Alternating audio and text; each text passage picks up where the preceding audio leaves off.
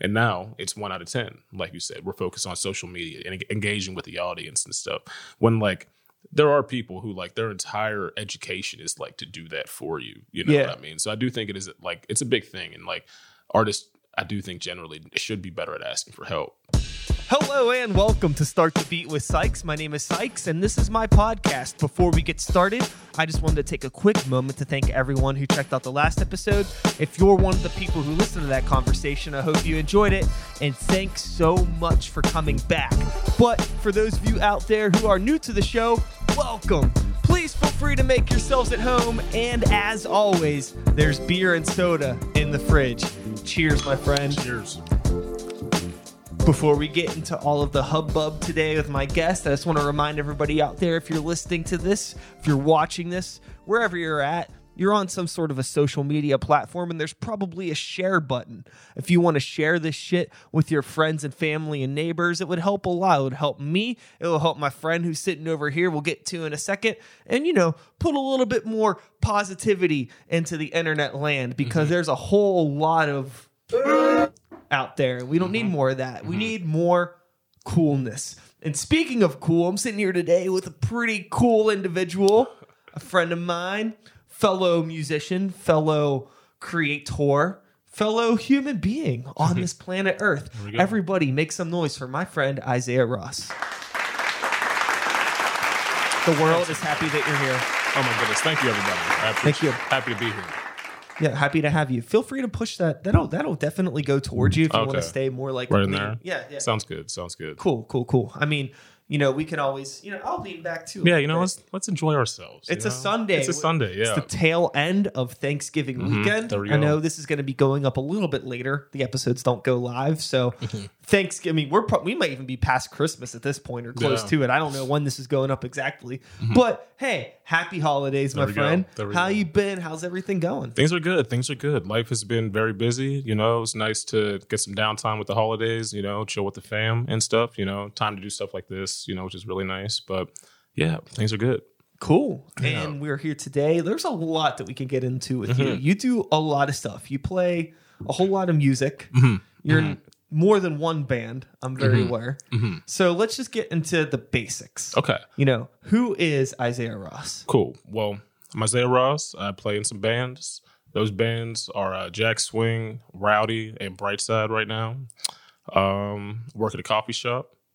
And those are the main things. Yeah, those are the main things. Music is the m- thing I do the most, I think. Yes. So that's Yeah. probably the biggest one. But And how long have you been doing this independent music thing? Mm-hmm. Like 10 years now Yeah. i want to say yeah 10 years It's funny. I feel like we've always I've been in the scene for about the same amount of time, Mm-hmm. and uh, we've always been in like a similar social circle. it's Yeah, Pittsburgh. for sure. It's so you know small. What I mean? It's so small, And I feel like we've had like various projects that have probably played with each other throughout the years. But Without this is a the first time that like I'm really getting to out, sit down and like chew it up with you. Mhm, for sure Um, so I know Jack Swing right now. That's Mm-hmm. kind of like from my outsider perspective. That's like your baby Mhm, in terms of musical projects go. Mhm, definitely So how 100%. long has Jack Swing been a thing? uh since 2016 officially like as it exists now i want to say um there was one time like right when i was learning music for the first time when i was like 15 that i released an ep underneath the name jack swing um it was it wasn't good i've taken it down off the internet since then it is unfindable So where's the know? name Jack Swing come from? Well, I don't know. It just I was always looking for something when I was young. I was looking for something that kind of would stand the test of time, the way that my favorite band's names stood the test of time. You know what I mean? Jimi Hendrix, Led Zeppelin. You know, very classic names with very classic associations. Black Sabbath. You know.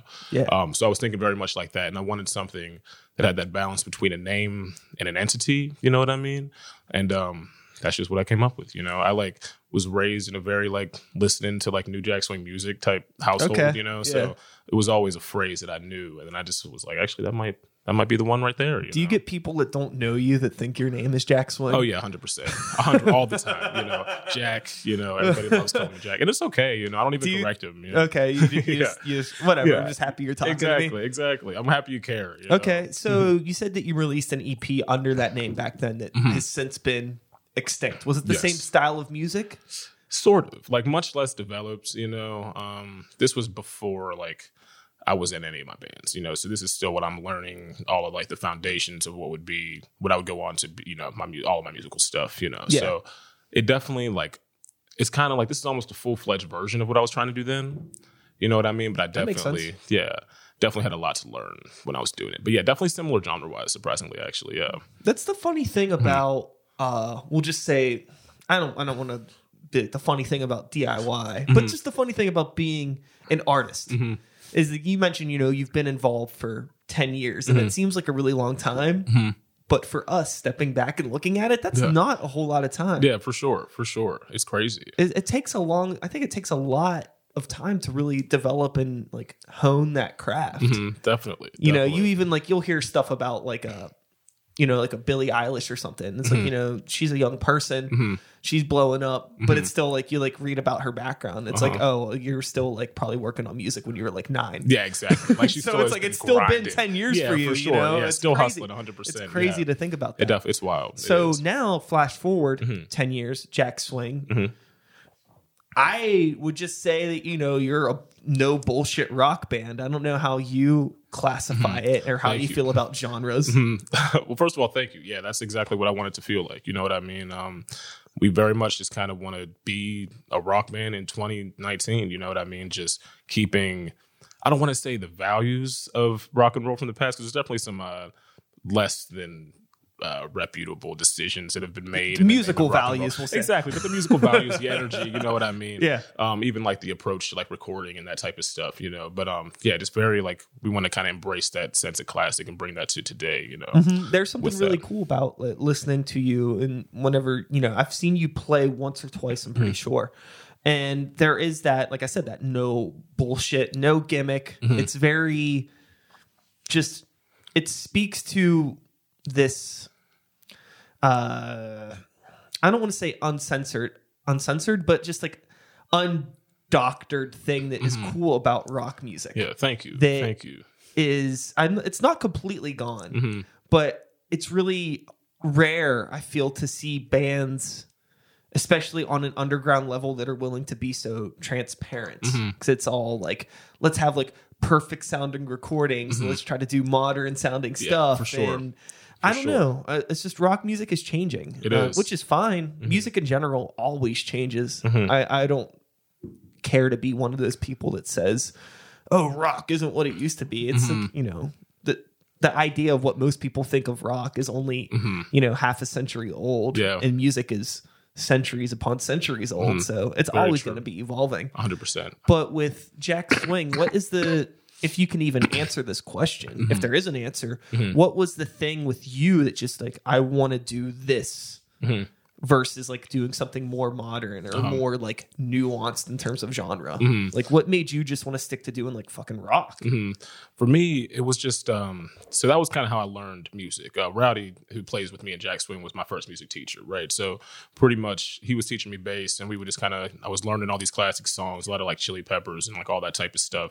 And like growing up, you know, I hadn't really been exposed to rock and roll music, you know, so I was kind of found it pretty late, you know, but um it kind of like just felt so natural and ignited this part of me, you know. So as I got into bands that would later become my favorite bands, like you know Led Zeppelin, for example, um, there was just this level of ability that I felt like, and even passion, you know, that I felt like I hadn't seen in- in today's music, you know. And I feel like there's definitely uh, there's definitely some rock music where they still bring it with, with that energy. You know, Dave Grohl, for example, has Sure. his entire life. But at the same time, I'm talking like a new generation of people who are trying to carry that energy. You know what I mean?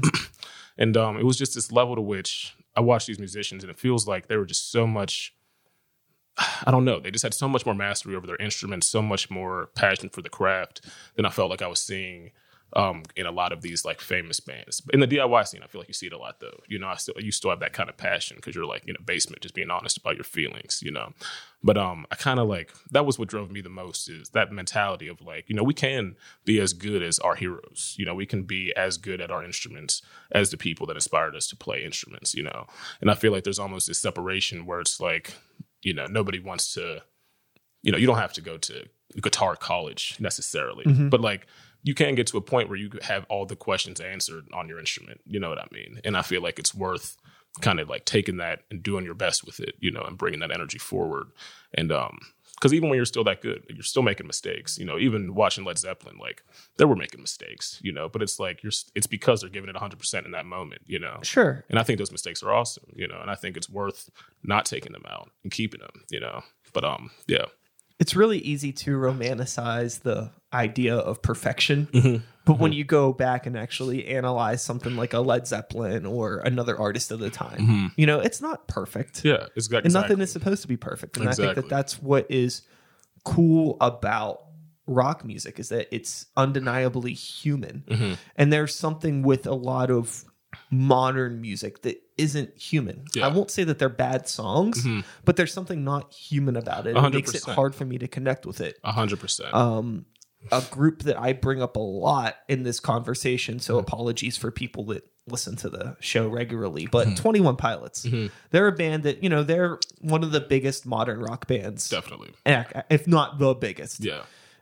I think that they're phenomenal songwriters, but I feel like their music sounds sterile as a Uh-huh. Result of production. Uh huh. I've seen live clips of them and it's a different beast. It's awesome because Mm-hmm. Yeah. it's like, oh, when there's actually people playing this music live, these are good songs. Yeah. Mm-hmm. You you're writing really cool music, but with the modern production, you don't get those, you don't hear those mistakes. And it's like, how am I supposed to connect with this like robotic emotion? Yeah, hundred percent. And I've actually I've even seen them uh, live because I worked at Stage AE for like four years, and um, yeah, I have I have very mixed opinions on them because I definitely do believe that they're great musicians, but even live, you know, you get that almost it feels like you're in the studio. You know, I'm sure that they got a click going, you know, that type of thing, and I just would be so curious to hear either of those musicians because it's only two dudes, which is like Yeah. crazy impressive, you know.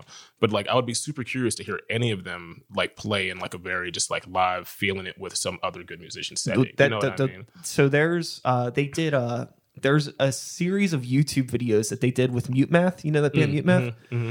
So it's them two plus all of Mute Math playing like five of their songs. Okay, crazy. And it's like an Audiotree type of thing. Uh huh. And it's sick. It's awesome. And that that was the thing that really turned like flipped my perspective on Mm-hmm. them. So it's like, you know, okay, so you're playing these songs, you got a full room of talented musicians, Mm-hmm. and this is awesome.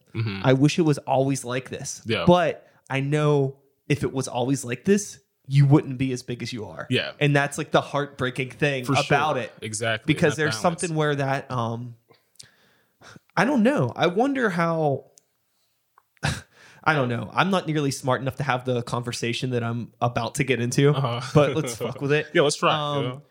So, you know, I feel like we're really disconnected as a society right now. Mm-hmm. And I feel like there's a lot of uh we mask our like true identities in Mm-hmm. these, you know, social media platforms and all of these things. We're afraid of like emotion and afraid of feelings. And I wonder if Mm-hmm. there's a part of this like sterile, perfect music Mm-hmm. that caters to that like uh that way that we feel about ourselves as people where we you know we Mm-hmm. don't want to deal with the conflict of things not being perfect so Uh-huh. we want to listen to music that's perfect and present ourselves in a perfect manner and Uh-huh. like have music that sounds 1000% like the recording when we go see it Mm, for sure, dude. I don't know. Hundred percent, hundred percent. And I think, you know, for me at least, when I think about that, I think capitalism is a huge thing in that. That might be the biggest player in that. You know what I mean?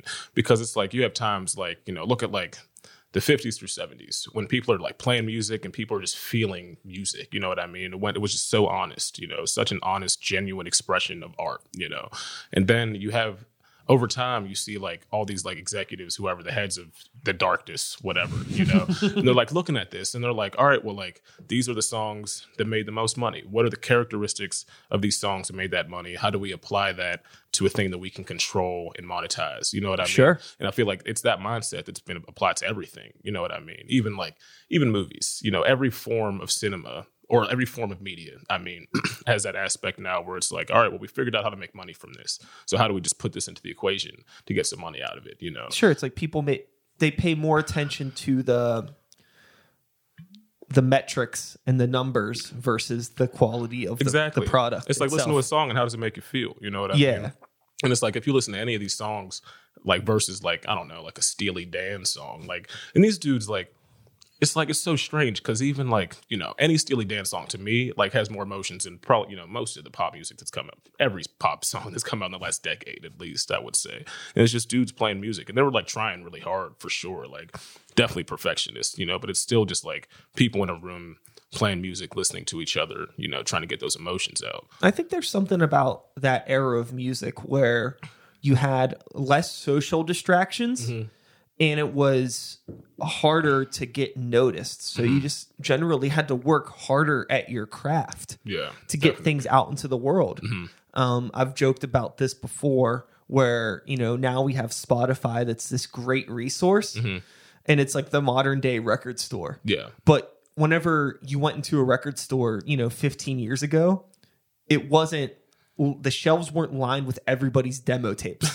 yeah. And that's like essentially what Yeah. Mm-hmm. a big part of Spotify is now. Is like you just have a lot of like even if it is like professionally recorded stuff from bands, these are bands that are still figuring it out. yeah, hundred percent. And I think that everybody has the right to put stuff out there, but there's also the flip of me that thinks about old times where it's like Mm-hmm. Uh-huh. the only time stuff made it onto a shelf, it was Mm-hmm. like stuff that was really like curated and thought out Mm-hmm. and by people that really knew what the fuck was going on. definitely, And like there's just like a certain amount of um effort that you used to have to put in that you don't anymore that I think made people a little bit better at their Mm-hmm. yeah, craft. Definitely, definitely. I And think so.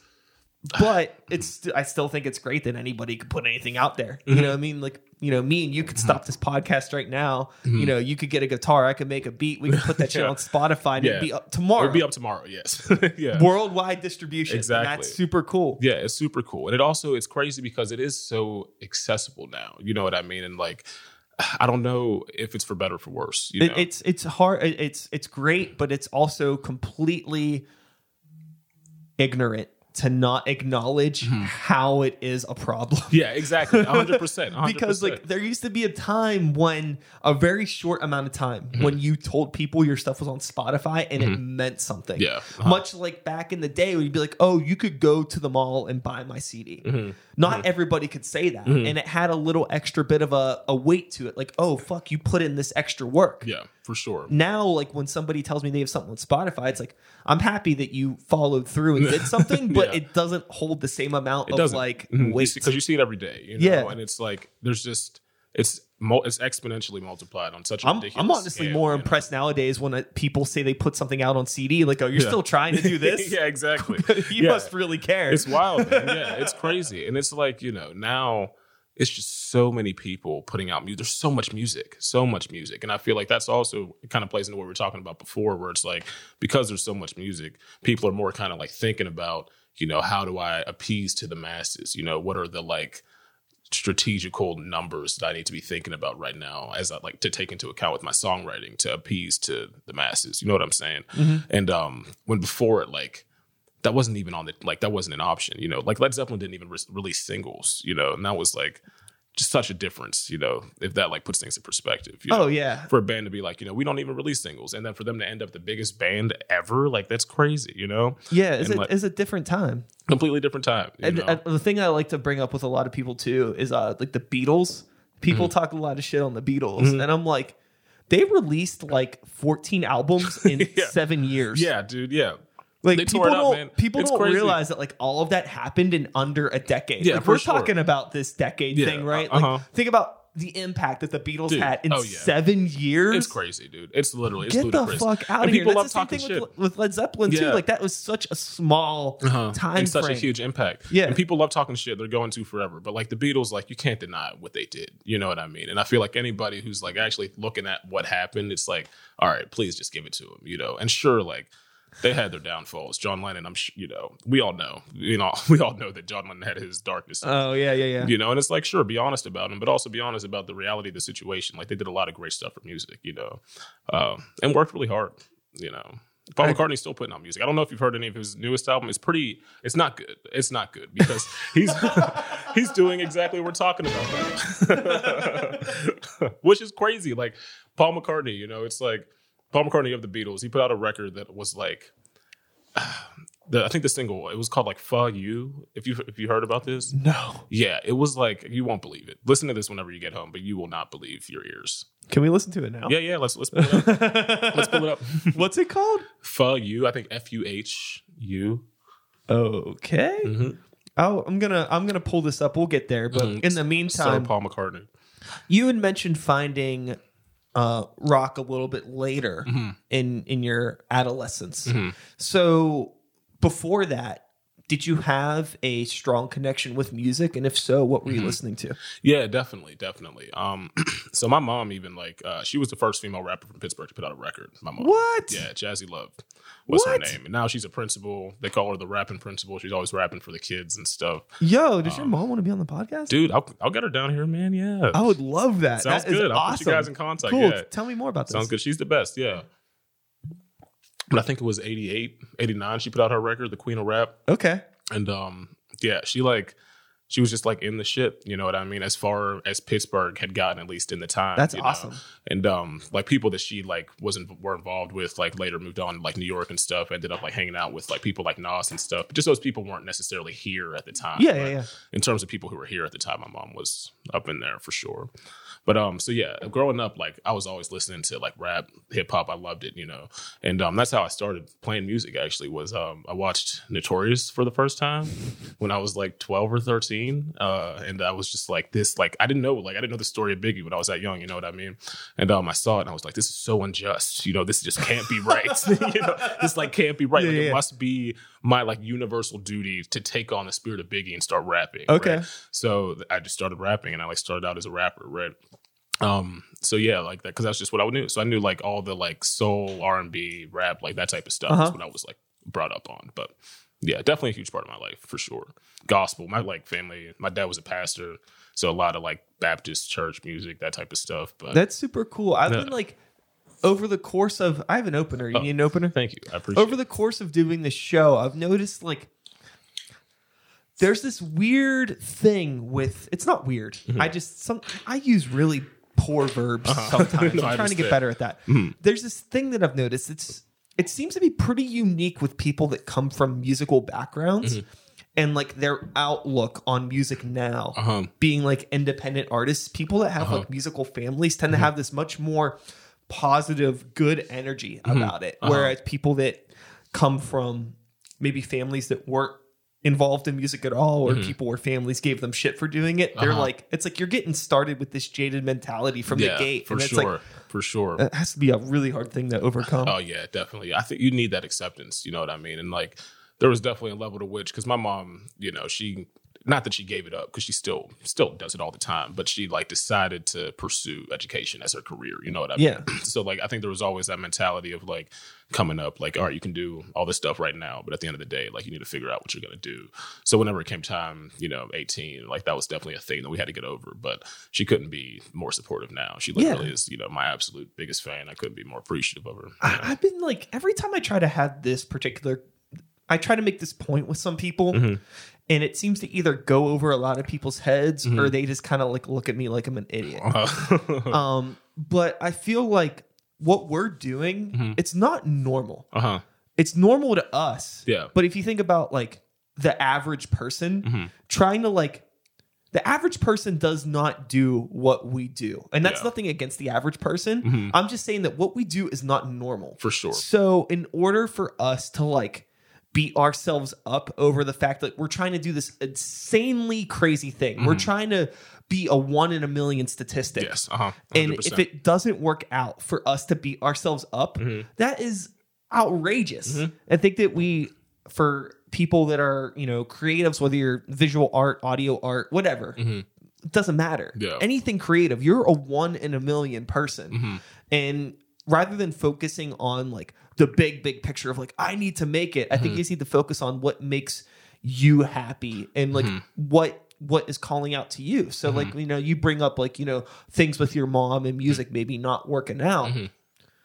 That's fine because it seems like she probably found a life path that worked out for her great and 100%. she's yeah. in a good place. And I Yeah. think that it's really important for artists to, you know, reflect on those things and Definitely. like be happy with where you're at because what you're doing is fucking crazy. Yeah, it's when you think about the statistics, it's Yeah. fucking crazy. Keep doing it. Yeah, Fight the good fight. Fight the good fight. But also do not beat yourself up if it Mm-hmm. doesn't work out in the way that you're thinking it's going to. Mm-hmm. I mean, it's just a matter of like shifting your perspective and like, you know, also like but everybody does this for different reasons. There are some people that, you know, pick up guitars because they want to be famous. You Mm-hmm. Yeah. know, they want to be the next fucking Jimmy Page. Yeah. And that's tight, but bro, Jimmy Page, one in a billion. Yeah, one in a million, man. Yeah, one in a billion, pretty good, yeah. trillion. Who knows? good, you know how many fucking people Yeah. have lived. You know, Honestly, yeah. So, uh, but I mean, we could also get into the conversation of you know how much Jimmy Page did or did not rip off Dude, music yeah. from people, but hundred percent, and he But- did, he did, you know. And it's like we got to be honest. but still there I like. an importance of like Mm. Jimmy Page unquestionably ripped off a ton of black artists. Mm-hmm. But. I wonder on the flip, you know, him being this white vessel exposing this music to Uh-huh. the masses, would people have ever found out Yeah. Mm-hmm. about this stuff without that vessel? hundred percent. Uh, Maybe eventually they would have. I really Yeah. don't know. Yeah, I don't know either. I don't know either. It's it's a very interesting question. But uh, it's also a thing where it's like uh people talk a lot about like cultural appropriation uh huh. and like you know is cultural appropriate uh, cultural appropriation. Is that always a negative thing? Or is it sometimes like you know was it like was Jimmy Page trying to I guess the question would be was he like trying to deceive people? Uh-huh. or was it just a thing where it's like this was what he was genuinely passionate about and he wasn't planning on being this one in a billion person? Uh huh. it just took off. Yeah, for sure. and then like what do you do once people acknowledge your work? Mm-hmm. I think, uh, yeah, it's tough because I feel like with Jimmy Page, at least, I do feel like there was a lot of intention with him. Not that he was like intentionally trying to rip off black people, like, oh man, I'm gonna steal this, it's gonna go great, you know. But I do think he knew what he was doing. He loved the blues and he was listening to it all the time. You Yeah. know? And I do think there's a level to which it kind of like for me at least, like Led Zeppelin was my favorite band for so long that it's like by the time I was woke and understood all these things, Yeah. you know, it's just like, oh man, like yeah You know, like, st- how do you deal with that Exactly, Like, when you you still- when you realize it Exactly, but it's like you still listen to this stuff and you're like, well, it's still it's still not Led Zeppelin. You know what I mean? Like I still like I'm glad that I know where it came from, but I still needed Led Zeppelin to be Led Zeppelin at the same time. And I think for all of us, like it's a balance of like, you know, it's okay to take inspiration from everyone. Because that's what art is, you know what I mean? That's the only way that it can kind of evolve. You know, but at the same time, I think you got to give credit where it's due, and that's one thing that Zeppelin didn't do as great as it could have. You know, like you could have just been honest about it. We all know, you know what I mean. Like we, it's how long? 50 years later? Like we all have tracked down who wrote the songs you know what i mean? And like you could have just gave them credit. Yeah sure. You know? there's the i guess you can't you can't teach an old dog new tricks Yeah, mentality. exactly. and there's that whole thing where it's like again all of these artists were coming up in a time where we were not connected. Yeah exactly i mean we have digital encyclopedias in our pockets Yeah. every single person we can find out anything that we want to in Yeah. a 2nd i have this fucking paul mccartney song pulled up it took me two seconds to Second pull it up ready to go yeah uh, so we could get into that in a 2nd Uh, Paul McCartney, fuh you. yeah, yeah please Uh, yeah. You know what? Actually, let's do this now. let's just dig into this. Do you want to watch the lyric video or the music video? Uh, we should, prob- you should probably see the music video just to see uh, what he was thinking here because I, I don't get it. All right. So let me uh, let's let's full screen this this real quick here, uh, and then I just need to make sure that actually our audio is coming through on the computer real quick. For those of you that are not watching on Facebook and or YouTube, this is uh you're bad. because we're gonna check this out. So let's see. Paul McCartney for you. Let's see what uh let's see what the the king of pop yeah. uh, arguably, I don't know. Yeah. Whatever. One of them. What, what what what he's up to these days? uh, we have like a. Little intro here. We have to keep talking, otherwise it's not uh, free use. Yeah, yeah, of course, of course. Yeah, so we got some setup going on. This Yeah.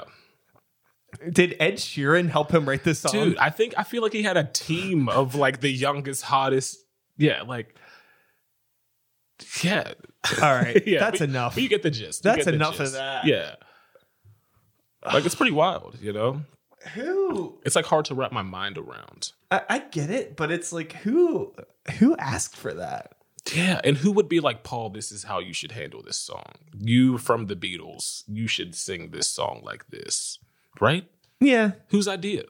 Because they were wrong, I think, right? I don't know. It's Okay. hard to say. It's hard Okay. because who knows? Maybe he went into the studio and he was genuinely like, "This is what I want to do. This is the kind of song I want to make." Uh huh. I don't know. Yeah.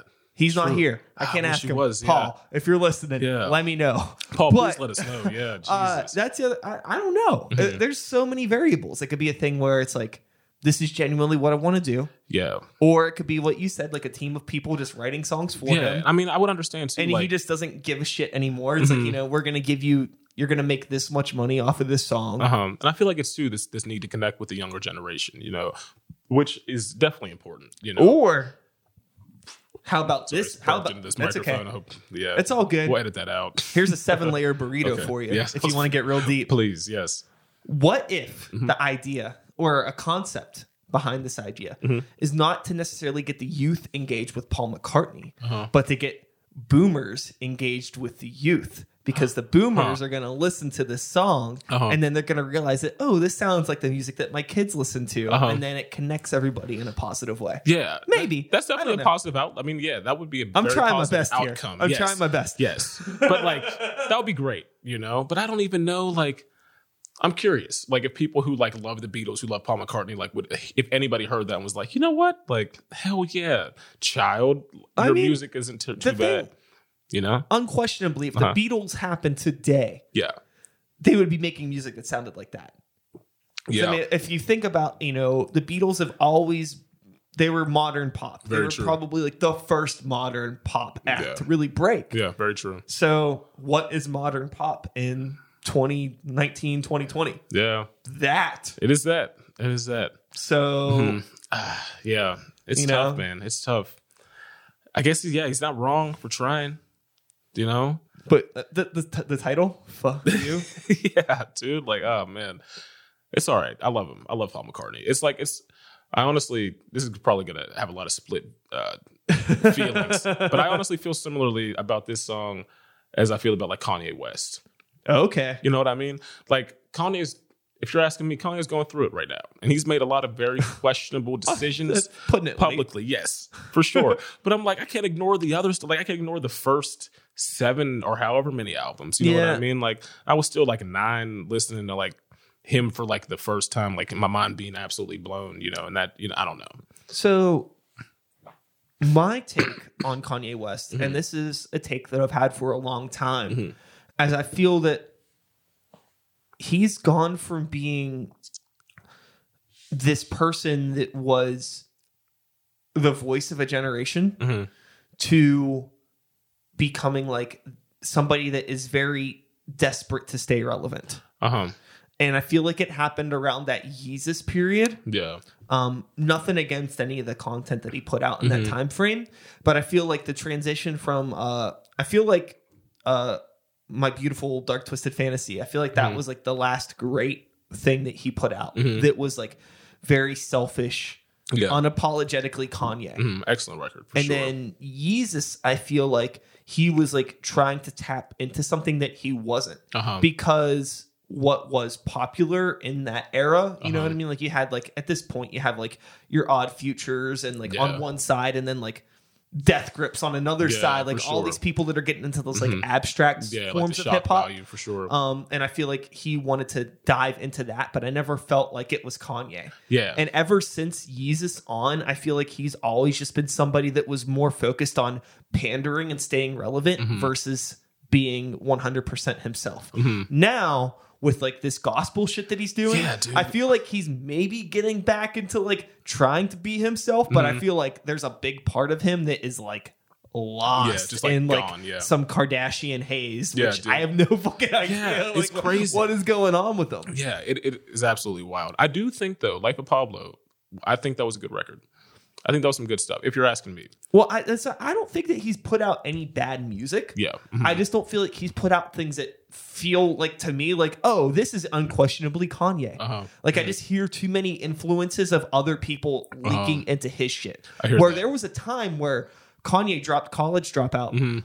nothing in the world sounded like that, and then all of a sudden everything else sounded like Kanye West. Yep. Mhm. Now Kanye sounds like everybody else. Yeah, like for sure. For sure. you know, it flipped. Yeah, and those first three records I think are untouchable. You know what I mean? Like I think that that did so much for hip hop. You know, even like, uh, yeah, definitely, man. It's such an anomaly. You know, but it is that Oh yeah, college dropout and late registration were hugely Oh, yeah. influential on me. Percent. Just in terms of just like even like because those albums dropped right around the time that I was like really getting into beat production Mm-hmm. and things like that, and like I just like learned so much about production from studying those records Uh-huh. because like I didn't know like what the fuck like Rhymesayers Entertainment was Mm-hmm. and El-P and Aesop Rock know, and like atmosphere. I didn't know that underground shit. Like, Yeah. like you know what I mean? I'm For fucking sure. like a teenager. I'm learning about Mhm. like hip hop through all the same channels everybody else is. Mhm, definitely. So like that was a huge gateway for me Yeah. into like learning about like underground rap shit were those two albums and how Mhm. production worked. Yeah, for sure. And that's also like that first those first couple records are one of the reasons for me why he can almost do like there are a few things for me that like for Kanye that are like you I can't turn back from, you know, because he just was so like he just was so inspirational to so many people, you know, and like the way he approached college dropout, even where this is a record where he did everything on the record, you know, and then the last song on the record, he literally just tells the story of how he did it all, you know what I mean? And like for everyone, like anybody who was trying to make music, he was just like telling this story of like, you know, it's going to be terrible, you know, and I just, it was terrible for me. And I'm Kanye, you know, Mm-hmm. and I just kept trying 100%. I believed in myself. And now here I am, you know, and for me, like growing up, like every time I would hear that song, like it would just destroy me. You know what I mean? Just to like hear him be like, yeah, I didn't think it was going to happen, but I kept trying. And here I am. The problem with me and Kanye West thinking about it is Mhm. I feel like he's writing these songs and he wants everybody to listen to what he's saying, right? Uh-huh. But I, I feel like he's never listened to himself. Yeah.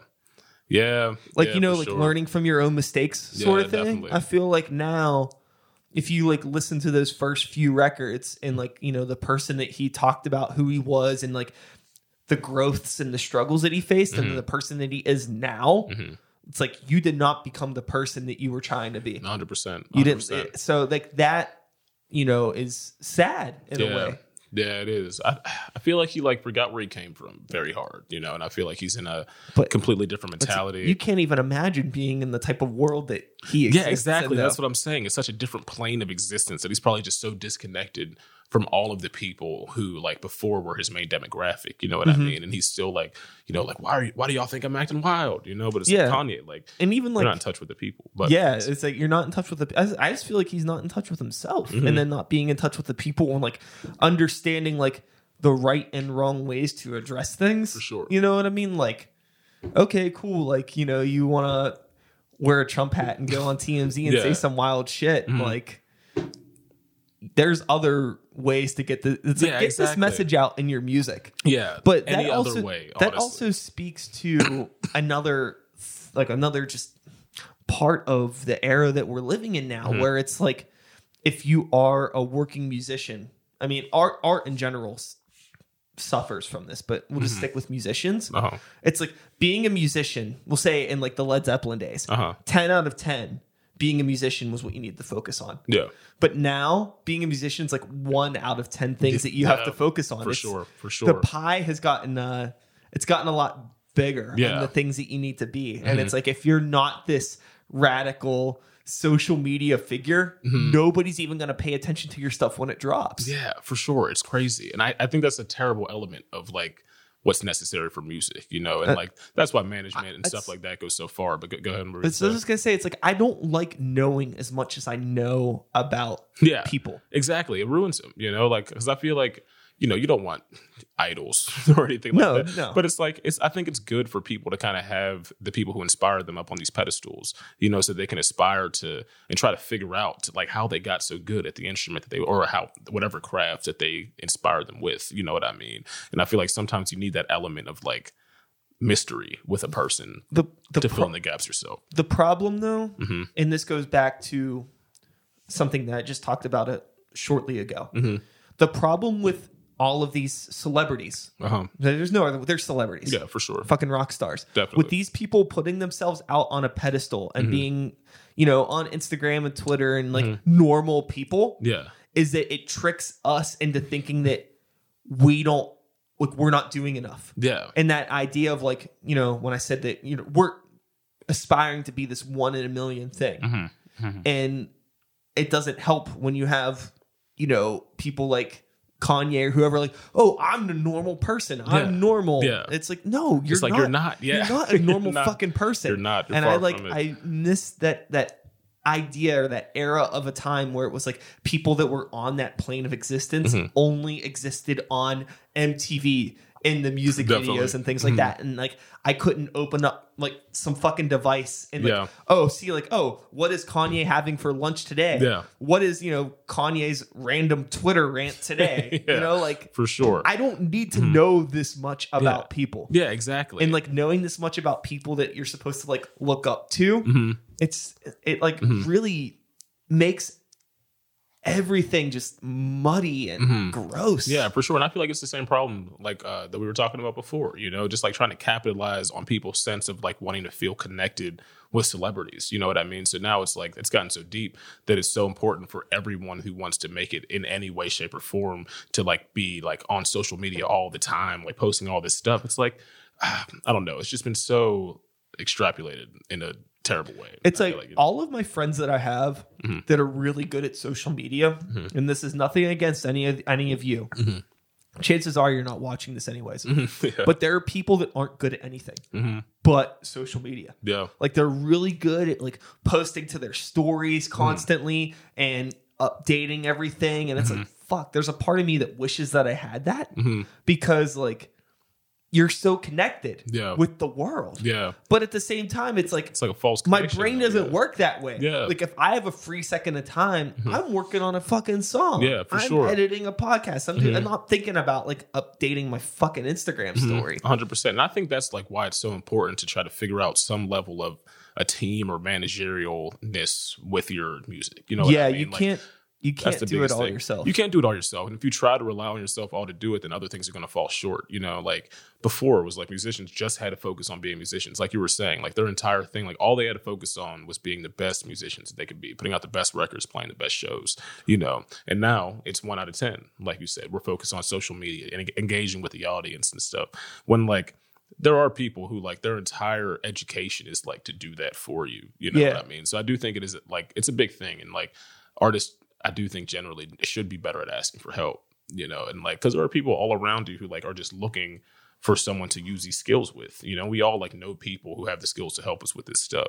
You know, so like if we were to ask them, like we probably have a lot more time to focus on our stuff. So, what have you been doing in terms of that? How Mm-hmm. has that lifestyle decision affected you and Mm-hmm. Jack Swing or any other projects that you're in? Yeah. Well, I so I went to college for like uh, uh, sports arts and entertainment management. So I decently I have some background in that type of stuff. So in terms of running our social medias, I'm pretty good at it. Though I do hate the need to run it. You know. Um, so for me, it was less of an immediate concern of finding someone because I did kind of have like the background in that field already. Yeah. You know what I mean?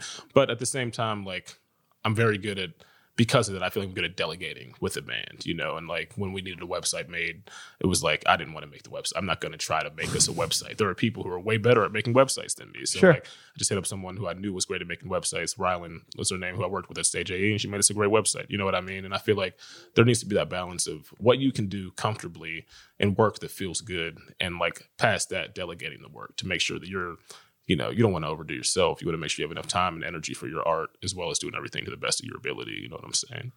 But yeah. Yeah, I agree 100%. It's one of those things where I have a huge issue with trust Mm-hmm. and finding people that I trust Mm-hmm. that are good at doing what they say they're good at doing. For sure. For sure. Um, because an, an unfortunate part of this world that we live in is you meet a lot of people that are full of shit. hmm Definitely. I, I like to think the best of most people, Mm-hmm. but a lot of people are full of shit. Definitely. So, uh, but I also am very well aware that I can't do all of this myself, and I shouldn't do all of this myself. For sure. Yeah. Uh, Go ahead. Shout outs to my my buddy Mike Hitt who said something a long time ago. I've brought this up a billion fucking times on the podcast. But uh, when I had him on the show, he was talking about how, you know, we spend this decade working on our craft, whether mm-hmm. it's, you know, being a producer or guitar mm-hmm. player or mm-hmm. whatever. And then all of a sudden one day you realize it's like oh, I need to get good at this business stuff too, but I don't have another fucking 10 years to put into this. exactly, exactly. Yeah. so it's like, Dude, yeah. what the fuck am I going to do? You're so right. You're so and right. like and the idea of like trying to market you know 10 years of experience with six months of business mhm. knowledge is like you're really selling yourself short Yeah, dude, definitely. 100%. And like, yeah, that's why having a good team is so important, you know? And there does need to be that element of people who believe in what you're doing as much as you do. You know what I mean? Otherwise, to them, it's just a job, you know? And like, to them, it's just working for someone else. But that's also one thing that I feel like is a lot more difficult nowadays because there are just so many more musicians, so many more bands, so many more people putting out products, you know. Because like in these other decades that we're talking about, like there were just like the way managers worked a lot of the time was someone like, listen, man, I love your music and I want to help you make it happen, and coming up to them, you know. And now it's reversed where like you know bands are sending out hundreds of emails every day trying to get signed, Notice and everything me. like that. Yeah, Notice exactly. me. Please, you know, to everyone. But like there was a time when like the labels and managers they were reaching out to the bands like I believe in you and I want to help you make it happen. You know what I mean? So it's just such a such a switch well i think it goes of mentality in the mm-hmm. industry. well it goes back to say we rewind ourselves to that time frame when managers reached out to bands Uh-huh. it was you were living in an era where there wasn't social media there mm-hmm. wasn't digital platforms for distributing music mm-hmm. And it was harder to get your music in front of people right? You almost needed that manager or that team to get mm-hmm. your music out. Otherwise people weren't going to see it because access to you know those gates mm-hmm. were it was it was cut off. It wasn't like Yeah. oh i can just fucking do this myself from my bedroom. Mm-hmm. That didn't exist. Yeah. so now we have this issue where, again, I think everybody has the right to release music however they want, whenever they want. But I think it's very fair to say that a lot of people put music out before it's ready. Oh, dude, 100%. Even if it is professionally recorded and you have this really nice album cover and like you paid somebody for a good music video, at the end of the day, if you don't have a good song, Yeah. the rest of this shit doesn't matter. Yeah, And a lot of people don't focus enough on just writing good songs. Yeah, and just being It's good like- at their Just instrument yeah, just- you just have like a half-ass thing, Yeah. and it all looks good, Yeah. but it's like the it's like the equivalent of uh. So I'm gonna put I'm putting DiAnoia's on blast right now. Here we go. Yeah. All right, so I apologize if you are affiliated with DiAnoia's in the Strip District. You have a very lovely looking place. Mm-hmm. Your branding is tight. You know, you really good advertising. You have a lot of good public PR behind you. I've heard nothing but great things about your fucking restaurant. Yeah. I went there the other night Mm-hmm. with Stacy and everything was great. The server was good. Everything was fine. But when it came down to it, my food, not that good. Not that good. I actually had the same experience. My, my like pasta was cold. I'm like, listen, I've been hearing about you for years. Everybody talks about DiAnoia's. You have cold pasta? Are you serious? And like it was one my my shit was way too hot. oh well, there we go. Like. I, I fucking it, it was like it just tasted overcooked. I could have used some of that warmth. I'm not gonna lie. And uh, yeah, somewhere in the middle. Yeah. So what I'm Balance, saying please. is like, you know, you have it's a way that that kind of relates with the way that a lot of independent music is, Mm-hmm. where you know at the end of the day, it's like the song just isn't that good, yeah. regardless of how good everything else around it looks. Mm-hmm. And I know that that could suck as you know a musician to realize, oh, my music isn't that good, Mm-hmm. but it could be. You just got to work more on it instead of like spending fucking you know four months working on songs and then a year recording an album. Yeah.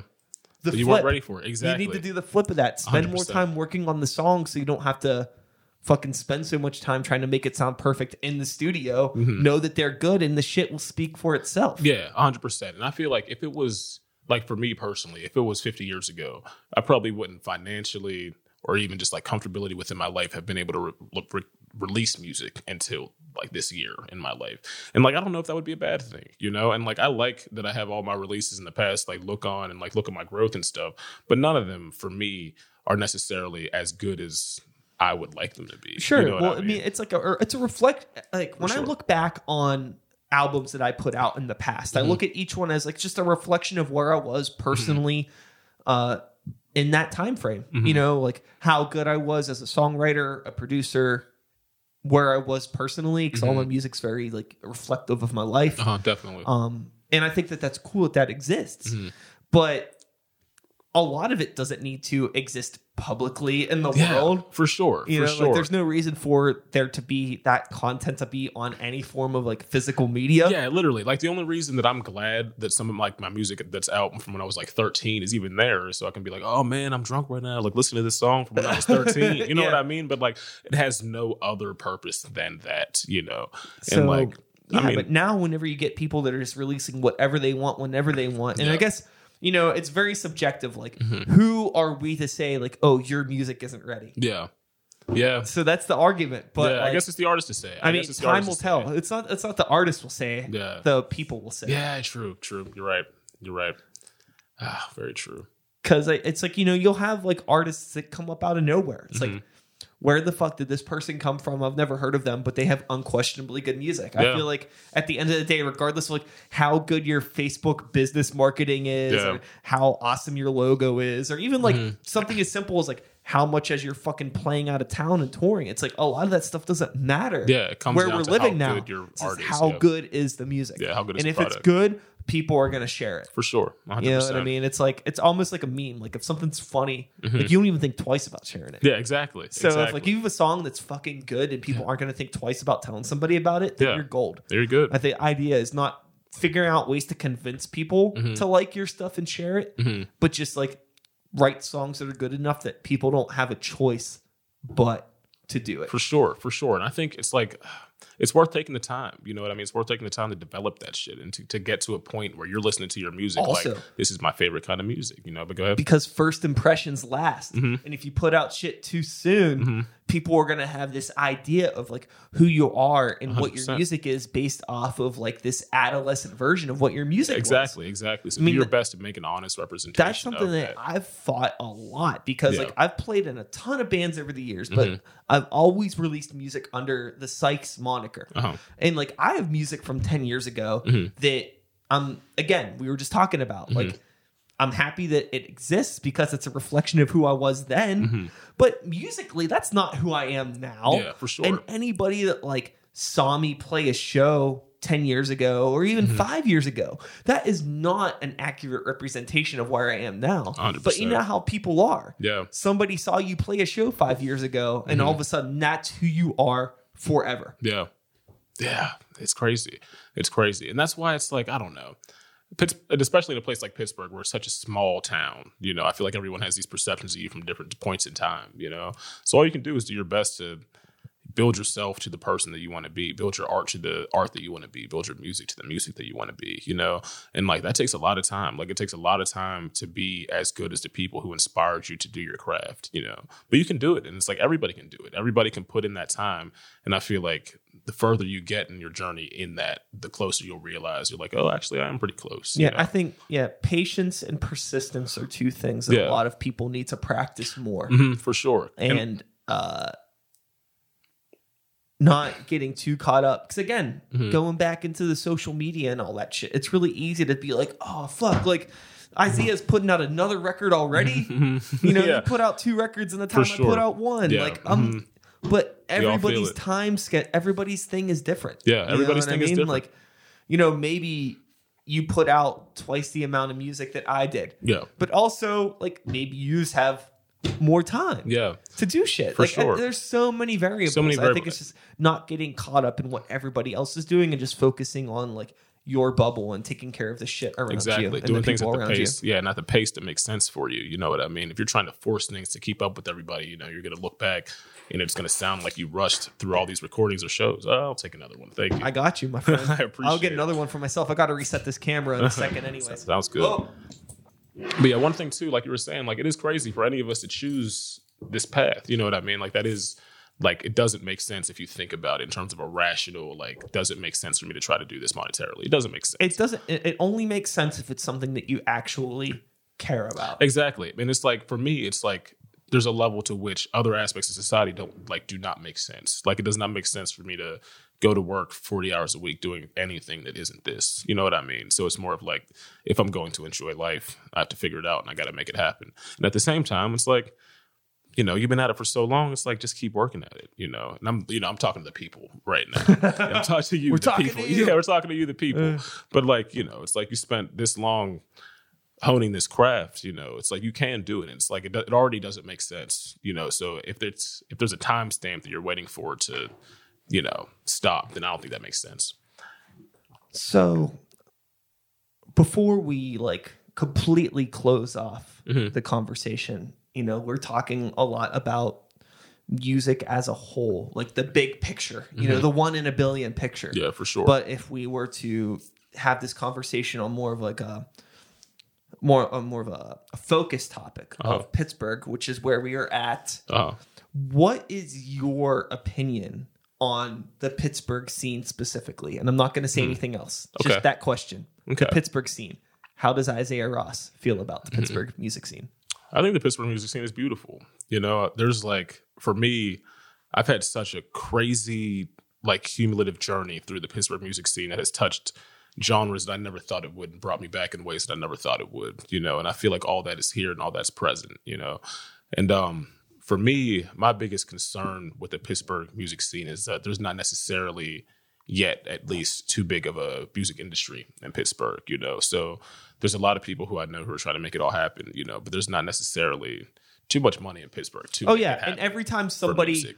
Does sorry, I don't mean to cut you No, no, off, no, but I'm please, gonna please. fucking Mhm. every time somebody in Pittsburgh is like music industry affiliated, Yeah. why are you always a scumbag? yeah, why are you always a scumbag? Every single one of you has Yeah. been a scumbag. You're always a scumbag, you know, and Even like, some of you that have been on the show, you're scumbags.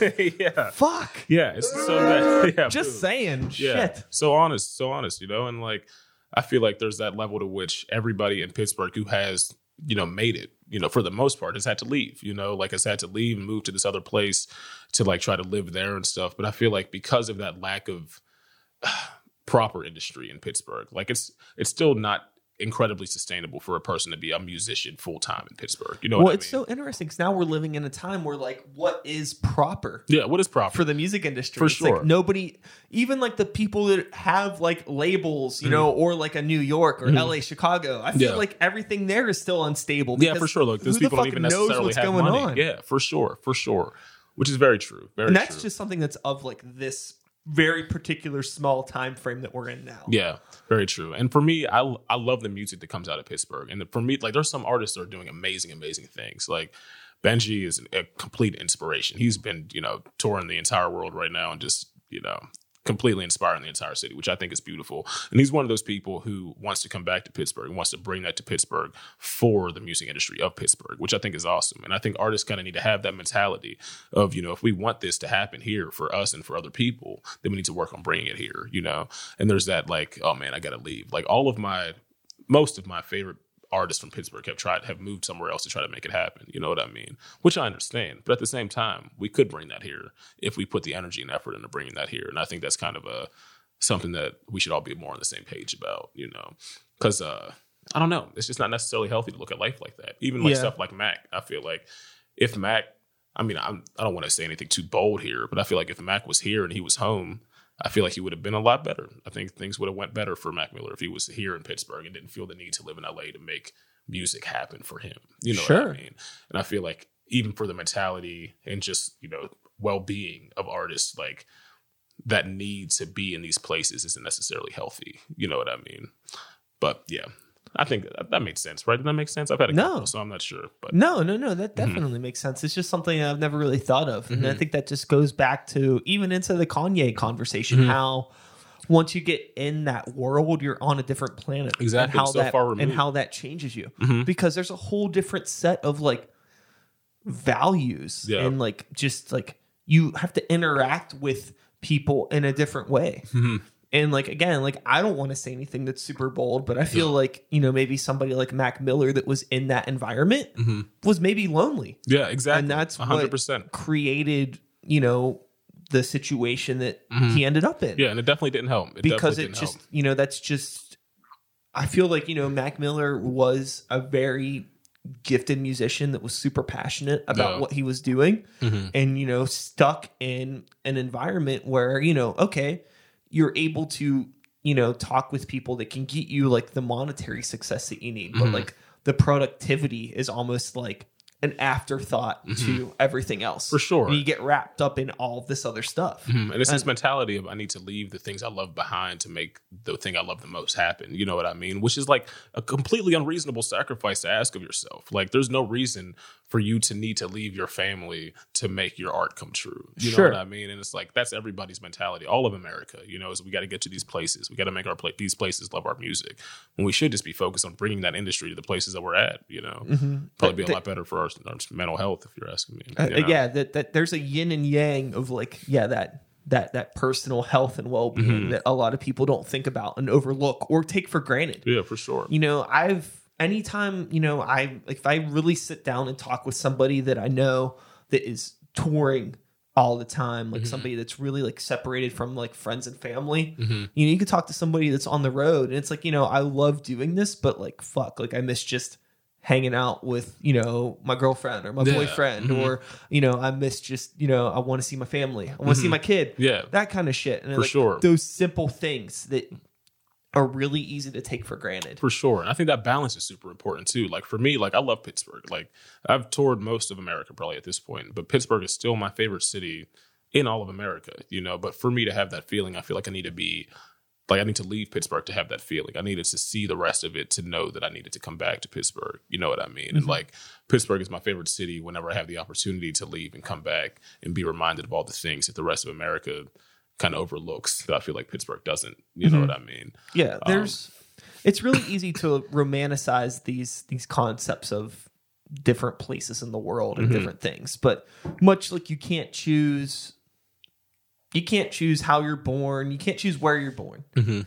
And if you know if you're in Pittsburgh and you're here and if you have like a really good supportive, you know, emotional friend base, uh f- family, friends, fans, all that stuff, it's like Yeah. just don't take that for granted. Yeah. I mean, for don't get me wrong. Like, you know, if you're born somewhere and like, you know, everything is shitty, leave. Yeah, don't yeah. stay there. Exactly. But yeah. also, like, if you For have sure. really good things in your surroundings, like, don't take those people for granted. Yeah. I can almost guarantee you that if you like abandon that stuff, you're gonna Mm-hmm. You're gonna miss you're- it. The you're grass isn't it. always greener for sure. Yeah, there's a lot more to life Mm-hmm. than your art. Um, definitely. Your art isn't that important. yeah. Yeah. which is another thing that is like really Yeah. hard but i think it necessarily humbling yeah, for people to realize for sure. like, People need to remember. you're you know? not i mean like you know being that voice of a generation Mhm. that's another one in a billion thing. exactly, and you exist outside of art. so with that being said there's a good chance that you're not it i'm Yeah. not it isaiah's not it Yeah. you're not it but Yeah. there's nothing wrong with that like Yeah. there's nothing wrong with being normal Mhm. There's nothing And wrong then- with trying your best. You Yeah. know? like that doesn't mean that you still can't try your yeah, best exactly, exactly. Give it everything, you know. And if you feel like you got to move on, move on. And like there was something, um, I had this huge realization the other day. Uh, for one, I've been listening to a lot of Lynyrd Skynyrd, which is crazy. You know, this is a crazy thing, completely separate topic. But um, Lynyrd Skynyrd has made some beautiful songs, man. And like, what I realized is like everybody makes fun of Lynyrd Skynyrd. You know, you're at a show, people are yelling Freebird. Half the people yelling Freebird don't know Lynyrd Skynyrd wrote that song. You know, and the other half of them don't actually know who Lynyrd Skynyrd is. You know what I mean? that's a good fucking song though. Yeah, it's a great fucking song. It's a great song. And it's like these dudes, it's like society has like I don't know. I'm not gonna get too deep into this. I've just had a lot of revelations about that type of stuff. But it's like just be honest about your music. And like even if you're Lynyrd Skynyrd and you die in a plane crash in 1976, like people will still probably be like singing your songs and crying to them in bars in 2019. You know what I mean? yeah So like I don't know. Just be honest about it. And if you don't necessarily feel the level of congratulations for it that you were expecting, you shouldn't beat yourself up about it. You know, it's like your art will stand the test of time because it, you know, it'll last longer than you. You know, so just be real about it. I figure. But yeah. Sorry for the rant. No, no, no. I 100% agree. I mm-hmm. think that there's that just that that concept of like being very blunt about it and it's mm-hmm. really easy to trick yourself into thinking that you're a lot more special than you are, Yeah. especially in the social media mm-hmm. generation. Yeah. But it's it's like you're special. You're special because you're a living being on this planet. Mhm. But like you're also not special because you're one of however many fucking people are on this planet Yeah.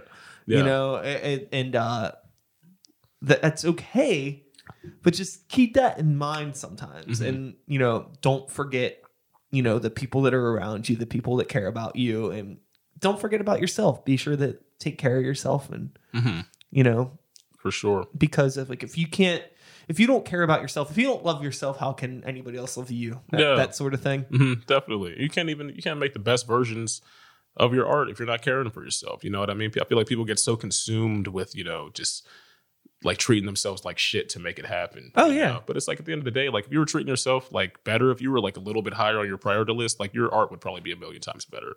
You know, because you ate breakfast for a week. you know what I mean? Like literally, like that shit goes so far. Like just like you gotta take care of yourself. That shit took me a long time to figure out, you know, because it was so many, so many years of like, you know, art and everything, you know, rock music. I need to make it happen. I'll just be poor, live on people's floors, you know, but that's no way to live. You, you can't make the best shit if you're, you know, about to die.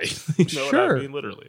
Well, that's the thing too. Is like you can't create art if you don't have some sort of a physical a physical vessel. Yeah. hmm I mean, for anybody listening to this in the view in the future, if this is like 2045 and you're laughing at us now because Yeah. everybody's just like weird spirits in the Android system, Yeah, uh, the but now and and the end of 2019, you need a physical form still to be able to create things. So in order, you got to take care of that Mhm.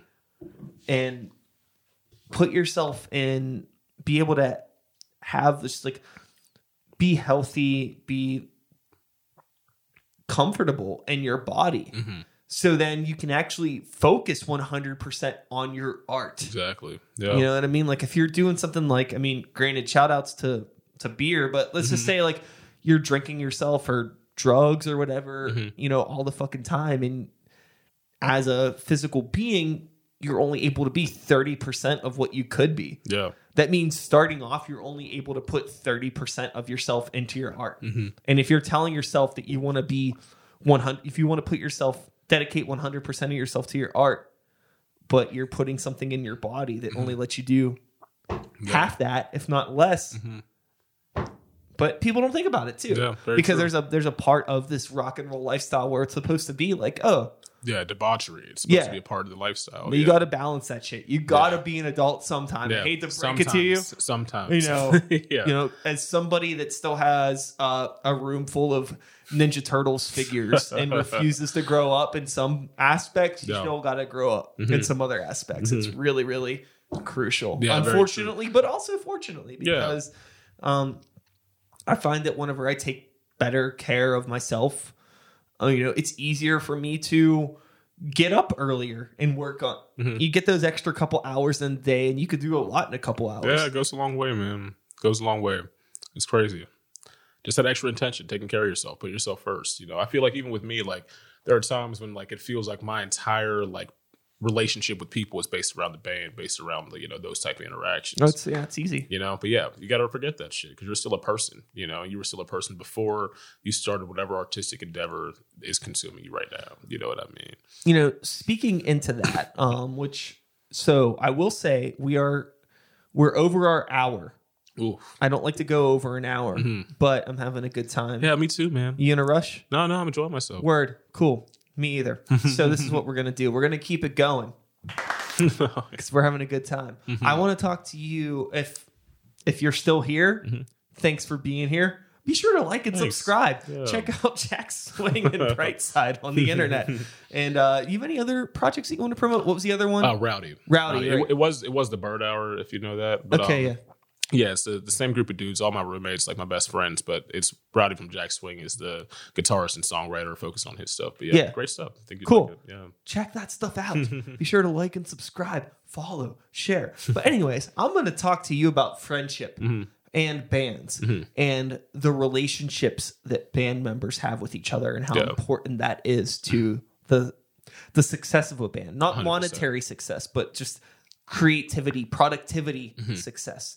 So we'll just keep this focused on Jack Swing for now, but we Uh-huh. can you can relate it to the other projects if you want to. Uh-huh. Um, how often do you and the people from Jack Swing or your other bands like hang out outside of band practice or shows? Uh huh. Um. So me, me and Rowdy. So there's only like three of us technically. Isaiah lives in Minnesota right now. Uh, Isaiah who plays keyboards and Jack Swing. But um. So there's me, Rowdy. Oh, uh, yeah, I know Isaiah. Okay. He's a Nice. he's a he's a human being He is. living to his fullest. huh? Hundred percent. Yeah. That Forced that, be that right. motherfucker is way too much energy. yeah, it's crazy. It's crazy. He's the most pumped up man I've ever met in my entire life. Jesus Christ, fucking guy. Sorry. Yes. It's- I mean, I don't, I don't know. I don't know if you're watching Isaiah. You're probably too busy to watch this. I'm just saying. Yeah. Jesus Christ, Yes, yeah. calm down. Fuck. It's a good dude. I like being around that guy just because like you get energy from him. Oh yeah, It's he's, just- he's ex- like it's just coming out of him, dude. Yeah, hundred percent. Anyway, sorry. But yeah, but um, so we were playing a lot too. So for most of 2019, we were probably playing about like I don't want to say like a show a week, two shows a week. So there was at least the practice that week, the show that week that we were seeing on each other. But me and Rowdy live together, so I see him every day. And then uh, Jonathan, I see him probably you know two three times a week. But um, yeah, it's just it's so important. Like your relationship and that energy that you have between each other is the relationship that is coming out when you're playing together. You know what I mean? And like if there are things that you're not talking about, if there's anything that you're just like keeping separate from each other, that comes out in the music as well. I think. You know what I mean? One hundred percent, Hundred percent. Yeah. Yeah. And I think that honesty is like completely crucial. Like you need to be on a level of friendship with these people that is like unprecedented. You know what I mean? It's like I don't know, you're essentially going into battle with these people, especially and if you're like the band leader too, you're trusting these people to help you fulfill this artistic vision that you have. You know what I mean? So for one, I feel like there just needs to be this level of you know, thank you for doing this with me and thank you for helping me like realize all this stuff that a lot of people overlook, I think. And um for two, it's like if you're gonna actually realize that vision, you know, you need to be able to be honest with these people, which I think is crucial to the band. But yeah.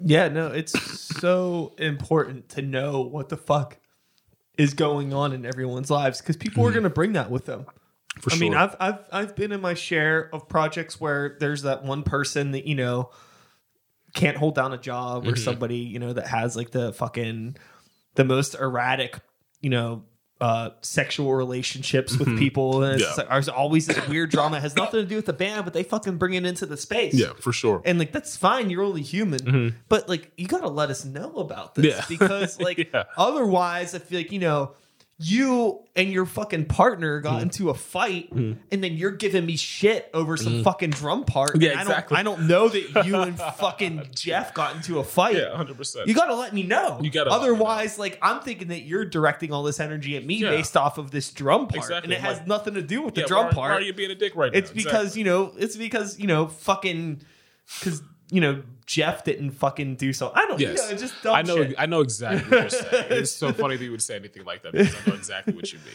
It- yes. Mm-hmm. it's like it's so specific, but I think that um, you know, having groups of people, you know, it's it's complicated, especially you know, as life matures and if you get a little bit older, even though this isn't necessarily an age thing, but just Mm-hmm. as people start to take more responsibility in their life. Because I mean, again, one in a billion being that Jimmy Page. So all of us have jobs outside of this stuff. You Mm-hmm. know, we may have relationships, families, all the school, Mm-hmm. all these things bleed in. And just like taking time to thank the people that you work with Yeah. and let them know that you appreciate that they're taking that time and understanding what's going on in their personal lives. Mm-hmm. Because, you know, it's like this is a thing where it's like none of us are making a living off of this. So Mm-hmm. it's like the only thing that's going to make us continue to do this Mm-hmm. on a regular basis is that passion. Mm-hmm. And without the friendship, having that passion for it, it's going to go away yeah, hundred percent. because like most of the, if i look back and i think about most of the failed or just like abandoned projects that have been and that were musical So many. all of it has been just the friendships disbanded. And why is that? Because we didn't have that like uh that mature ability to just be able to connect with each other. 'Cause it's Yeah. like i don't have any personal beefs with any of these people. Yeah, for sure. it's just like i don't know. I was fucking 20 years old and i didn't even know how to like reflect upon like my own fuck ups hundred in like a mature way Yeah, yeah. real. so it's like you know, I I couldn't handle you know I couldn't handle what Jeff did to you. I didn't understand how to talk to you. Yeah, exactly, But 100%. like, there's been plenty of times where it's like you know we need to actually like we're here for band practice, yeah, but we're not going to have a band practice today, and instead it's like you know we're having like a friendship therapy session. yeah, hundred percent. Sometimes it's how it is, you know. And I feel like you just got to be able to like you have to honestly reflect on all those experiences. Like if you want to be the any part of a band that you want to be, you know, that you need to be honest about all the things that have happened and why they've happened. You know, if you don't reflect on that shit, then you're not going to learn from it. You know what I mean? But um, yeah, definitely important to reflect on it because we all have that shit. You know, and if you look at it, like I'm sure we've all lost band members, and if we actually think about why that happened, if we would have just like asked them, "Are you all right?" You know, what's going on? Probably would be okay right now. Yeah, I mean? yeah. It, it's it, it's really easy to you know take things personally. And It's funny because most of the time, like I find that, I mean, it's not always the case, Mhm. but a large chunk of the time, if somebody's throwing shade at you, it has nothing to do with you. Mm-hmm. Yeah, exactly. It's like you're just the unfortunate recipient yeah. of somebody else's fuck yeah, it's up. like I just want you to stop slowing down. Why are you, so, you know, why are you so mad? Yeah. you just gotta be be transparent with people. Yeah, and that's the thing too. Is like, you know, if you can't be transparent with the people that you're in this like this personal relationship, this band with, Mhm. how are you expecting to connect with the the rest of the world if you can't even connect with the people that you're in a room with 100% all percent. this time? hundred percent. So it's just something to think about. It is. Just something to think about. Have a talk with your bandmates. Check in on them. You know. Yeah, that's it. That's it. That's very important. Yeah. So, with uh, everything that you're doing right Mhm. now, you know, it's the end of 2019, going into the new year. Mhm. Is there anything? Crazy sound. Uh, the timer went off on my phone. Oh, so we have to Sorry. reset the camera. No, it's okay. We probably should reset. How does this work? that's a good song. Oh wait. Oh, okay. I see. There we go. Sorry, No, it's okay. phones. Anyways, end of the year, Mhm. end of the podcast. Yep. What does Jack Swing and or Brightside and or Rowdy Mm-hmm. have coming up?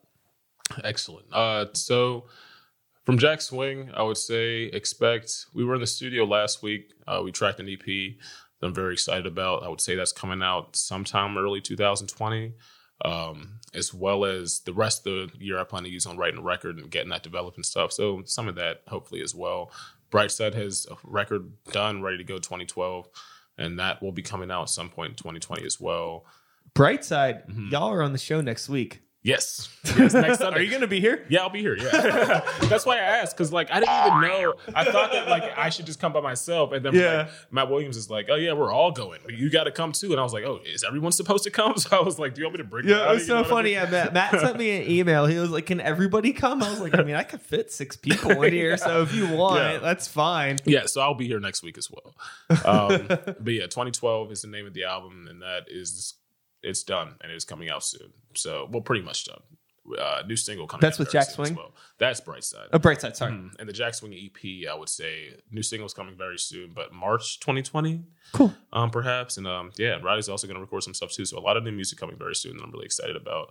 Um, but yeah, just trying to keep it moving. I know. I feel like uh, I feel a good feeling about 2020 musically. I feel like there's a lot of stuff. I feel like there's a lot of energies kind of moving, kind of going to explode at the same time. So we'll see what happens. Hell yeah, I love that. Yeah. That's awesome. I'm really excited for everything that you're doing. I'm glad that we finally got a chance to Yeah. sit down and chat. 100%. Um, in full transparency, you know, Mhm. I am gonna probably stop this in a couple minutes here, but there's no rush. Yeah. we can keep chatting. It's just like you know, like we already have people here for an hour and twenty minutes. How long do you expect them to listen? They're probably Yeah, not gonna listen much longer than this. yeah, for sure. But if you want to chat with Isaiah, go see him at a fucking show. Mm-hmm. yeah, please. go look up Please. fucking Jack Swing, Brightside, or Rowdy. They're probably playing shows. They're active musicians.